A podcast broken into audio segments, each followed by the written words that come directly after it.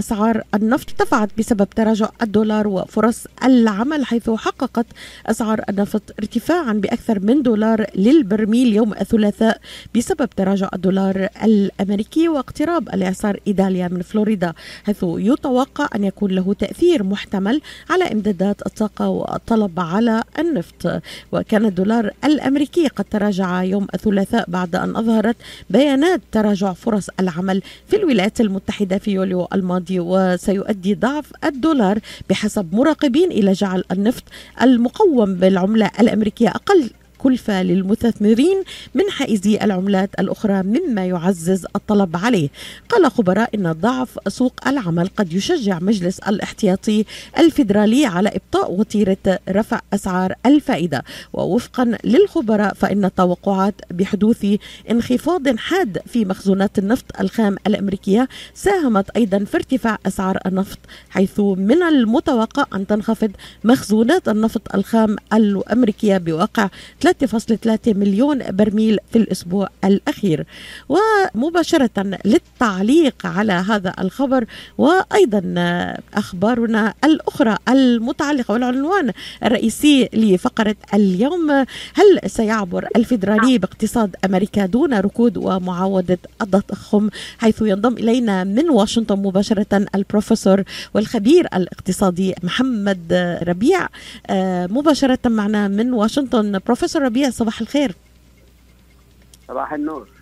أهلا وسهلا بك مباشرة معنا. كيف تعلق على الخبر الذي قرأته الآن بروفيسور ربيع؟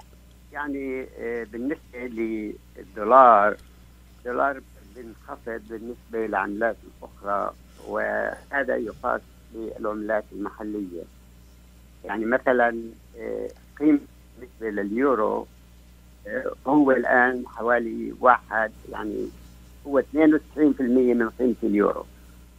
لكن اليورو لما بدأ قبل حوالي 20 سنة كان واحد وستة من عشرة دولار. يعني فالآن انخفض اليورو لكن لا زال اليورو لسه أعلى من سعر الدولار لأنه الدولار 92% من اليورو. وهذا بالكلام إنه الدول اللي بنخفض فكثير انه إنه ممكن هي تشتري النفط باقل لكن إذا اشترته بالدولار لكن إذا عملة أخرى زي اليورو هتدفع أكثر. في نفس الوقت هذا بالنسبة ل يصير ادفانتج أو يعني من مصلحة الدول الأوروبية تحت اليورو لما بنخفض الدولار إذا هم بيشتروا بالدولار ما بيشتروا باليورو. يعني بيشتروا أقل من السعر اللي كان قديم واليورو نزل خلال الفترات هذه خاصة فترة 2008 الأزمة الاقتصادية. نزل ل 1 و4 بعدين 1 3 اليوم حوالي 1 و1 زي ما حكينا. هذه بالنسبة لهذه النقطة. بروفيسور ربيع كيف سنرى يعني تأثير تغيير التعامل بالدولار على الأسواق العالمية؟ يعني لاحظنا مؤخرا تابعنا بوتين قد هدد بعدم استخدام الدولار كعملة واستخدام الروبل الروسي، أيضا بعض الدول الأخرى مثل الصين يعني الآن يحاولون إيجاد عملة بديلة طبعا للدولار، كيف سيؤثر ذلك على الدولار عالميا؟ يعني راح يكون تأثير سلبي واحتياطي من الدولار في العالم راح يقل. يعني شو اللي صار بالنسبة للصين؟ آه لناخذ مثلا علاقتها بالسعودية يعني كمثال. السعودية اكتشفت إنه هي الصين تشتري منها آه نفط كثير. لكن اكتشفت السعودية اللي بتستورد هي من الصين قيمتها أكثر من اللي بتشتري الصين من البترول. فاللي حصل إنه صارت السعودية تقبل العملة الصينية شايفة؟ تأخذ البترول في حياه بالعمله الصينية هي بتستخدم هذه الفلوس لأنه هي راح تشتري بضائع. بتستخدم هذه الفلوس تبعتها وبتشتري بضائع من الصين بنفس العملة اللي أخذتها منهم وإذا نقص عليها شيء تعطيهم من العملة السعودية. نفس الشيء بالنسبة للصين. الصين الآن تشتري بترول عندها عند السعوديه إذا العملة السعودية ما بتكفي تعطي من عملتها. فبالتالي صار الآن هذا التعامل نفس الشيء مع إيران. ما عادش في استخدام للدولار في هذه المعاملات بين الصين وبين السعودية وبين إيران وغيرها من الدول. صحيح. بالتالي أنت لغيتي الاعتماد على الدولار بدون ما ترفع قيمته أو تنقص قيمته يعني خرج من التعامل. وهذا لما بيخرج الدولار على المدى الطويل بتقل قيمته راح يرجع لوراء وبالتالي هذا بيخلق أزمات لدول ثانية اللي عملاتها اللي هي مقيمة بالدولار. مرتبطة ارتباط وثيق آه، بالدولار قد يؤثر سلبا. هل يؤثر ذلك آه، في الداخل الأمريكي ولا آه، لا دكتور؟ لا الدخل الأمريكي يعني هو الدخل الأمريكي ما عندهم دخل. هم يعني الوضع اللي في أمريكا هو أن إحنا الدولار يستخدم هون إحنا ما بنستخدم. عملات أجنبية. صحيح. يعني إحنا اللي بنستخدمه في الخارج هو باخذ بناخذ قروض من الدول الأخرى. لأنه بنبيع السندات جزء من السندات الكبير يباع لدول خارجية اللي بتستثمر في السندات الأمريكية.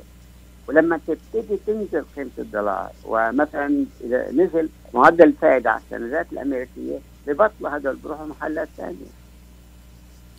دكتور يعني اليوم العنوان العريض لفقرتنا معك هل سيعبر الفيدرالي باقتصاد أمريكا دون ركود ومعاودة التضخم؟ خبيرة اقتصادية حذرت منذ فترة قريبة الأمريكيين استعدوا فالاسوا لم يأتي بعد. نانسي لازارا حذرت الأمريكيين بضرورة ادخار أموالهم حتى لو كانت مبالغ صغيرة وأن يقتصدوا في استخدام بطاقات الائتمان لأنه من المتوقع أن يزداد الوضع الاقتصادي سوءا. ولا مجال للوقوع في المزيد من الديون. أوضحت أيضا أن تلك الأزمة لديها مؤشرات بما في ذلك تراجع معدل التصنيع والاستهلاك في مقابل ارتفاع أسعار السلع اليومية بشكل مبالغ فيه وتزايد الإنفاق الحكومي. كيف تعلق على ما قالته نانسي لازار؟ يعني أنا بتفق إلى حد كبير مع وجهة النظر هذه لأنه اللي صاير ولو إنه بيتكلموا أحيانا إنه الاقتصاد كويس، البطالة يعني قليلة 3.5% هذا صحيح كله، لكن في عندك يعني قطاعات في أمريكا زي ما تكلمت في صناعة واحدة.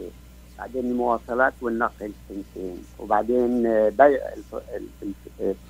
الجملة وبيع بالتفرق والزراعة الخدمات المالية هذا كلها هي وضعها اسوء مما كانت عليه السابق اذا في عندنا مؤشرين المؤشر الأول اللي بقول آه إحنا كويسين و3.5% البطالة والناس لا زالت تشتري وفي الحقائق الأخرى اللي هي تتعارض معها فبالتالي صعب ان نعرف إنه شو راح يصير بالضبط. لكن الاقتصاد مش مستقر وخاصة زي أنت ما تفضلتي إنه القروض اللي الناس أخذوها على الكريدت كارد تبعتهم يعني تجاوزت الآن تريليون دولار. لما هي تتجاوز بصير الناس صعب عليهم إنه يقترضوا آه، يعني أكثر وبعضهم بيكون وصل للحد الأقصى تبعه إنه بيقدرش الحقيقة يقترض أكثر على الكروت تبعتهم. لما بوصل هذا معناته بتصير يعني قدرته الشرائية بتقل كثير وبالتالي هذا تاثيره سلبي على الاقتصاد الأمريكي بيكون دكتور يعني باول قال إن مرونة الاقتصاد الأمريكي وقوته قد تدفع الفدرالي لتطبيق المزيد من زيادات أسعار الفائدة في الفترة المقبلة. أشار باول إلى ذلك خلال كلمة ألقاها أمام المؤتمر السنوي لمحافظي البنوك المركزية. آه، وإلى أن الاقتصاد الأمريكي ينمو بشكل أكبر وأسرع من المتوقع. يعني كيف ينسجم ذلك بما يحذر منه خبراء اقتصاديون؟ ومما أكدته لنا الآن الآن بروفيسور ربيع. قبل أن أنتقل إلى استمرار معدلات الفائدة وتأثيرها على الأسواق اليوم يعني وكل ما نشاهده اليوم من أسعار ارتفاع الفائدة وكيف أثرت سلبا ربما على قروض الائتمان على الكريدت كارد كما أشرت على قطاع السيارات وأيضا على البيوت. يعني أولا بالنسبة اللي بيتكلم في هو رئيس البنك المركزي. هذا ليس علم لأنه إحنا يعني مش بنقول واحد زائد واحد يساوي اثنين. هذا أثره الحقيقة خلال التجربة لا علم فيه. هذا السبب خلافات داخل المجلس كله. يعني في ناس بيقولوا لازم نوقف حتى يشوف الاقتصاد. هو بخاف إنه ترتفع الأسعار معدل الإنفليشن التضخم يرتفع وبالتالي يصير العملية تبعته أصعب. وكما يقول أحيانا يعني صعود الجبل نزول الجبل مرات يكون أصعب من صعوده. فهذا هو المبدأ تبعه يبدو. إنه هو عايز انه ينزله الثلاثة إلى 2% زي ما هي كان زمان. وبعديها هل ترى هذا واقعا دكتور سيحصل؟ يعني كما أشرت تماما الآن آه، قلت أن هو قال تماما يستهدف الفيدرالي الأمريكي الهبوط بمعدلات التضخم في البلاد إلى مستوى 2% وذلك من خلال التشدد في السياسة النقدية. هل, هل, هل ترى هذا حلا آه، صحيحا؟ لا لأنه آه، يعني زي ما قلت أيضا قلت لك في خلافات داخل المجلس في ناس يقول لك لا. بس هو خوفه إنه يرتفع ثاني ويصير أصعب. هذا هي نقطه الخلاف بينهم. فكل واحد له سياسه لكن هو في النهاية بيقدر يأخذ القرار. فاللي حاصل إنه راح يستنوا. يعني هو ما حدا بيعرف شو رح يعمل لأنه الناس اللي بيضغط عليه بيضغط عليه إنه ما يرفع السعر الآن. وإذا ما رفع السعر الآن بجوز يرفع في بعد لكن بالنسبة للقروض زي ما تفضلتي كلها ارتفعت يعني البيوت عليها يعني بين سبعة ونص تقريبا ثمانية. صحيح. بعدين بالنسبة للسيارات السيارات يعني من من أش يمكن يعني بتراوح ما بين خمسة وشوي ل 25 أكثر دكتور في أحيانا حسب credit score يعني أحيانا عم تطلع إلى سبعة ستة وشوي حسب طبعا إذا كان الشخص ال credit score تبعه عالي أو أو بحسب ما يعني دخله أيضا كل ذلك مرتبط ممكن يطلع أعلى من هيك وهذا كارثي يعني حقيقه. بالضبط. اللي بتقوليه بالضبط. يعني أنا كنت لسه بقوله بقول ليش إنه بتراوح؟ لأنه هم بدوروا على ال credit score تبع كل واحد. اللي ال credit score تبعه ضعيف بيرفعوها عليه. لكن بالنسبة للبيوت أغلبها تكون يا 30 سنة يا 3 سنين. لما واحد يرتبط ب 30 سنة في قرض بدفع عليه حوالي 8% على البيت.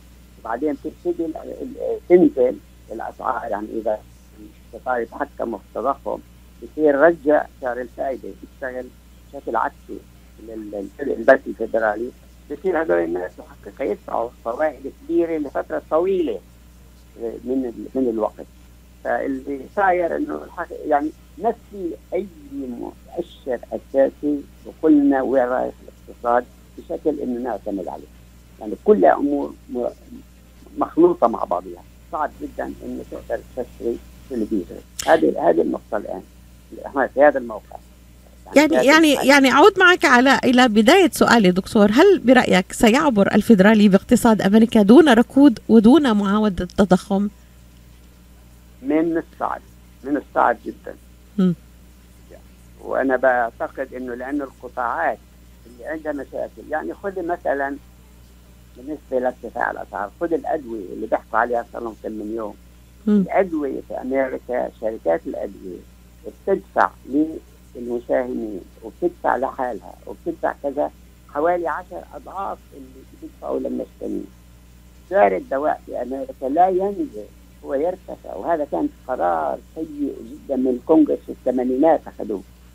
إنه فرضوا حتى كان ما بيقدر ال Social Security كان بيقدرش يناقش معهم ينزل الاسعار فعمل يعني في شغلة عملها ترامب وكانت كويسة بالنسبة للإنسولين.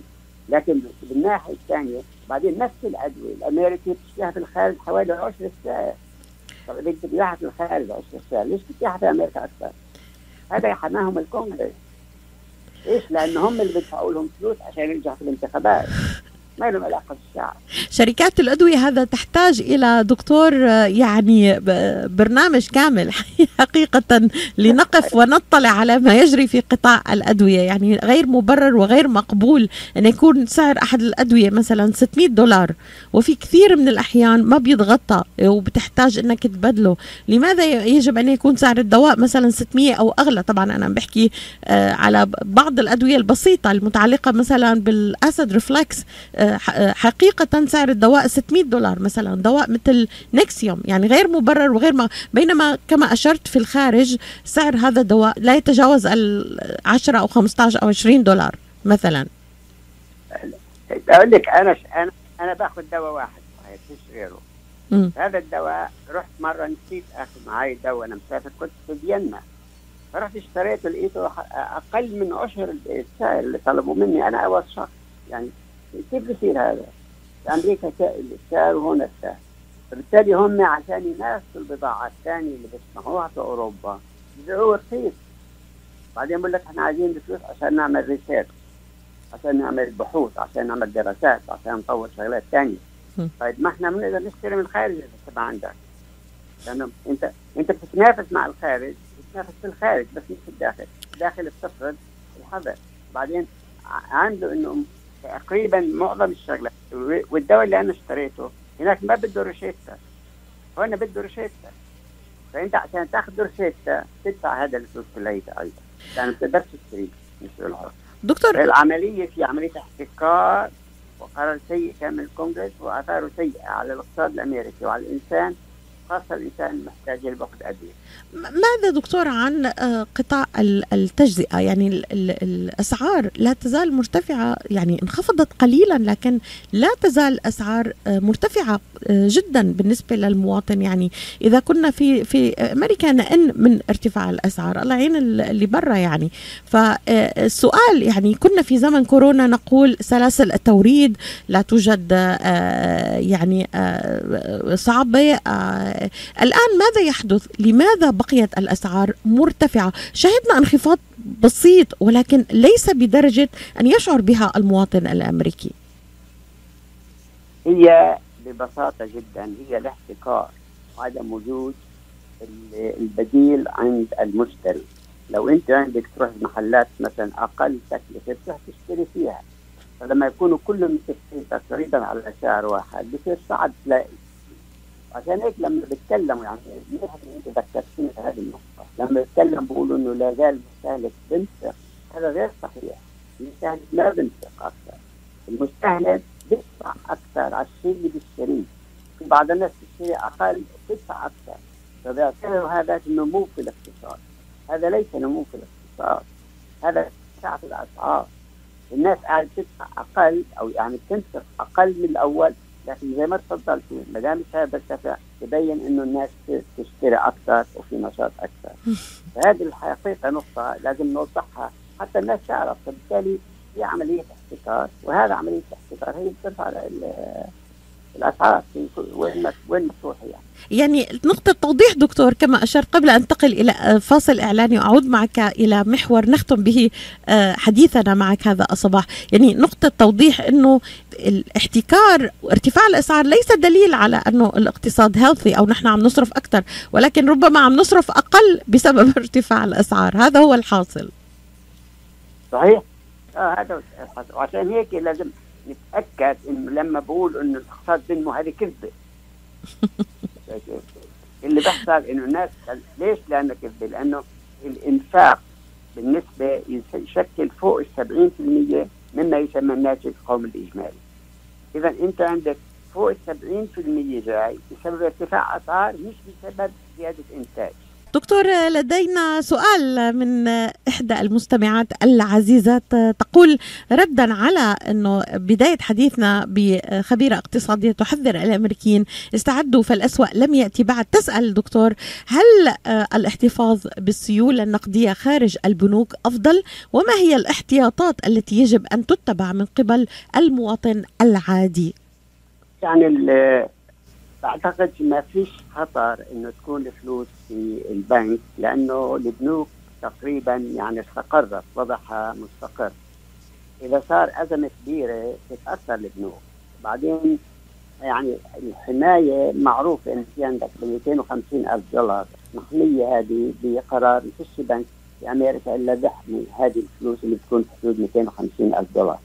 بس أنا النصيحة الشخصية كل واحد يحتفظ في بيته شوية فلوس.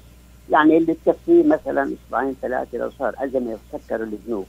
لأنه مرات إذا فلوسك في بنك معين صار هذا صار في أزمة بشكل سلوك مؤقت. يمكن يومين ثلاثة تتذكروا اللي صار في الأول. ومرات أكثر بالطول العملية إذا ما لقيوا بنك ثاني يشتري ممكن تتأخر بفلوس. فكل واحد لو احتفظ في بيته يعني حوالي 10 أيام لأسبوعين شهر إذا حب كاش وخاصة بتدفعش شيء البنوك تقريبا السعر الفائده قليل جدا. فبالتالي ما ما بتأثر بتكون حياة أفضل. أنا شخصيا هيك عملت يعني الأفضل أنه نحتفظ بقليل من الفلوس بتأدينا لحد شهر دكتور فيما لو حدثت أزمة. لكن لا خطر من بقاء إذا كان الواحد عنده سيولة نقدية في البنوك طبعا الأضمن والأفضل لأنها محمية بموجب القانون الفدرالي لحد 250 ألف دولار. هي محمية مهما حدث يعني من أزمات داخل أمريكا. لكن كما أشرت ممكن أن تغلق البنوك لفترة مؤقتة ولكن هذا عند حدوث الأزمات الكبيرة جدا لم نصل بعد إلى هذا دكتور. ولكن نصيحتك ب 30 ثانية دكتور على استخدام البطاقات الائتمانية بحسب السائلة أيضا.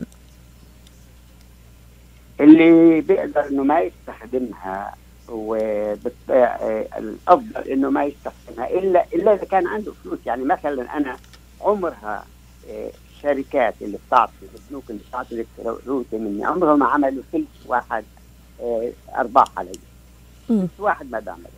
سبب بسيط إنه أنا مخلي البنك تبعي يدفع بتروح له والبنك يدفعها فبالتالي حتى ما تشوفها لهذا السبب يعني أنا عمره ما تراكم أي فاتورة بتيجي تندفع مباشرة. يعني دكتور نقترض بحي... ب... بما نستطيع أن نوفي. صحيح. الاخيره إذا إنسان عنده القدرة إنه ما يدفع فوائد عليها لما يتأخر ما في مشكلة يستخدمها. بس إذا ما عنده إنه خليها عنده كل يوم ترتفع الأسعار وبالتالي بصير في ورطة. وأنا تعرفت مرة على واحدة ست كانت تشتغل عند صديق إلي. كنت داخل على المكتب تبعه قالت الآن أنا عندي ديون كل تقريبا معاشي بروح عشان أدفع الفوائد على الكروت اللي أنا اخذتها الانسان ما لازم يتورط ابدا في هذا الموضوع. أشكرك دكتور ربيع عنواننا العريض كان هل سيعبر الفيدرالي باقتصاد أمريكا دون ركود ومعاودة التضخم وأيضا تحذير للأمريكيين استعدوا فالأسوأ لم يأتي بعد. نبقي سؤالنا لك بشأن الاقتصاد والسباق الانتخابي إلى الحلقة القادمة. أشكرك بروفيسور محمد ربيع الخبير الاقتصادي كنت معنا مباشرة من واشنطن. إلى اللقاء.